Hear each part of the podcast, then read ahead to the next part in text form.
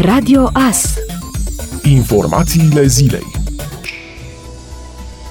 salariul minim brut ar urma să crească de la 1 ianuarie cu 10,9%, reprezentând o majorare de la 2300 de lei la 2550 de lei, respectiv o majorare cu 10% a salariului minim net.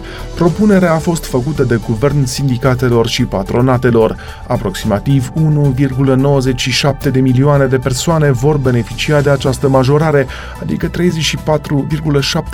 din numărul total de salarii salariați activi, potrivit datelor executivului. Impactul financiar la buget va fi de 1,8 miliarde de lei. Formula avută în vedere de guvern pentru majorare a ținut cont de creșterea inflației, de creșterea productivității pe persoană ocupată și a luat în calcul în 90% din creșterea salariului mediu pe țară. Acestei formule îi se aplică un coeficient de corecție, rezultat din diferența dintre creșterea economică estimată la începutul anului 2021 și cea estimată pentru final de an. Astfel, ponderea reală a salariului minim brut de 2550 de lei va reprezenta 43,3% din salariul mediu brut de 5889 de lei prognozat pentru anul 2022 de Comisia Națională de Prognoză. O treime din populația României este vaccinată, a explicat Valeriu Gheorghiță. Persoanele care au făcut vaccinul Janssen nu au recomandare la acest moment să facă a treia doză de vaccin. În urma studiilor se va stabili ce vaccin să se administreze pentru cea de-a treia doză. Administrarea celei de-a treia doze a început cu vaccinurile de la Pfizer sau Moderna, indiferent de forma primelor vaccinuri.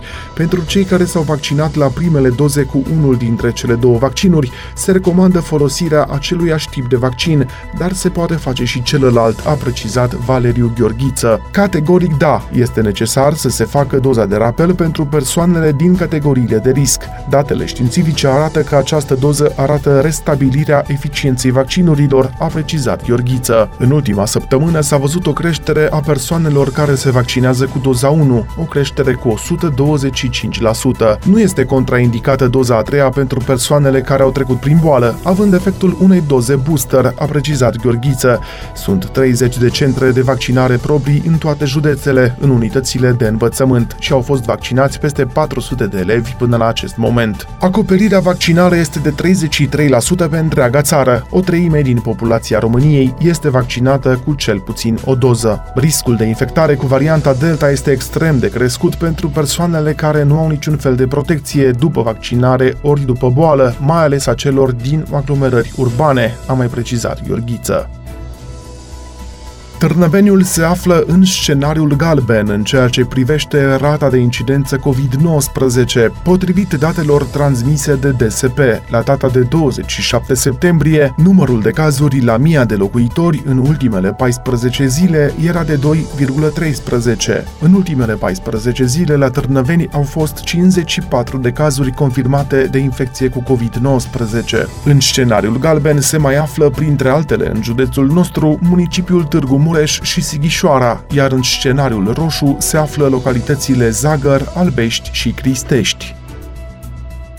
Certificatul digital european COVID-19 ar putea deveni obligatoriu pentru personalul medical din unitățile sanitare românești, publice sau private, prevede un proiect de lege făcut public de Ministerul Sănătății. Documentul va atesta vaccinarea completă împotriva SARS-CoV-2, trecerea prin boală în ultimele șase luni sau un rezultat negativ al unui test PCR ori antigen rapid. Personalul medical care nu va îndeplini una dintre aceste trei condiții va risca suspendarea contractului contractului de muncă pentru o lună, iar ulterior chiar încetarea colaborării, se precizează într-un comunicat.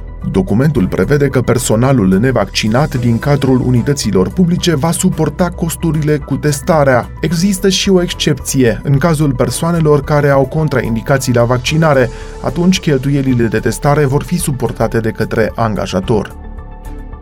Managerii societăților din servicii și comerțul cu amănuntul se așteaptă la o creștere moderată a activității pentru perioada septembrie-noiembrie 2021, arată datele publicate de Institutul Național de Statistică. În construcții și industria prelucrătoare se anticipează, în schimb, o relativă stabilitate în același interval. În privința evoluției numărului de salariați, managerii de firme preconizează o creștere moderată în comerțul cu amănuntul și o relativă stabilitate în construcții construcții, industria prelucrătoare și în servicii. Prețurile și tarifele practicate ar urma să înregistreze creșteri în mai toate domeniile. Comerțul cu amănuntul, industria prelucrătoare și construcții și servicii mai reiese din sondajul INS. Ați ascultat informațiile zilei. Rămâneți pe frecvența Radio Astărnăveni.